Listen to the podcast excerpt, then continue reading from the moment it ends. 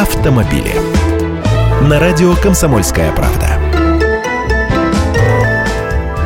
Здравствуйте! По итогам февраля 2016 года объем российского рынка самых дорогих новых легковых автомобилей сегмента luxury составил 112 единиц. Всего 112 машин для избранных. Но это число в 2,7 раза превышает аналогичный прошлогодний показатель. То есть пока продолжается падение авторынка в целом, продолжается и рост продаж дорогих машин. Но есть еще и субъективный момент. В России начались продажи самого крутого из Мерседесов Mercedes-Benz Maybach S S-класс. Бренд Майбах остался в прошлом, теперь Майбахами называют Мерседесы по цене от 8 до 12 миллионов рублей. Только в прошлом месяце 76 таких машин продано в России. Это рост более чем в 6 раз. И на эти машины, получается, пришлось 68% от общего объема рынка автомобилей сегмента luxury. Получается, старый добрый Мерседес по-прежнему круче всех. Далее идет Бентли, 19 штук продано в феврале. Ну и Rolls-Royce отметился, 9 машин купили россияне компании.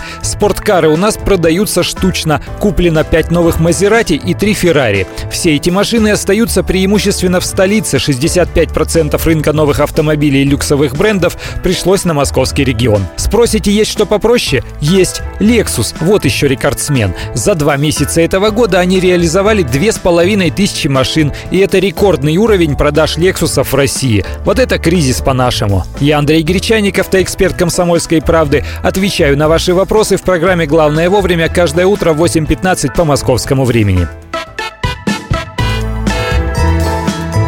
Автомобили.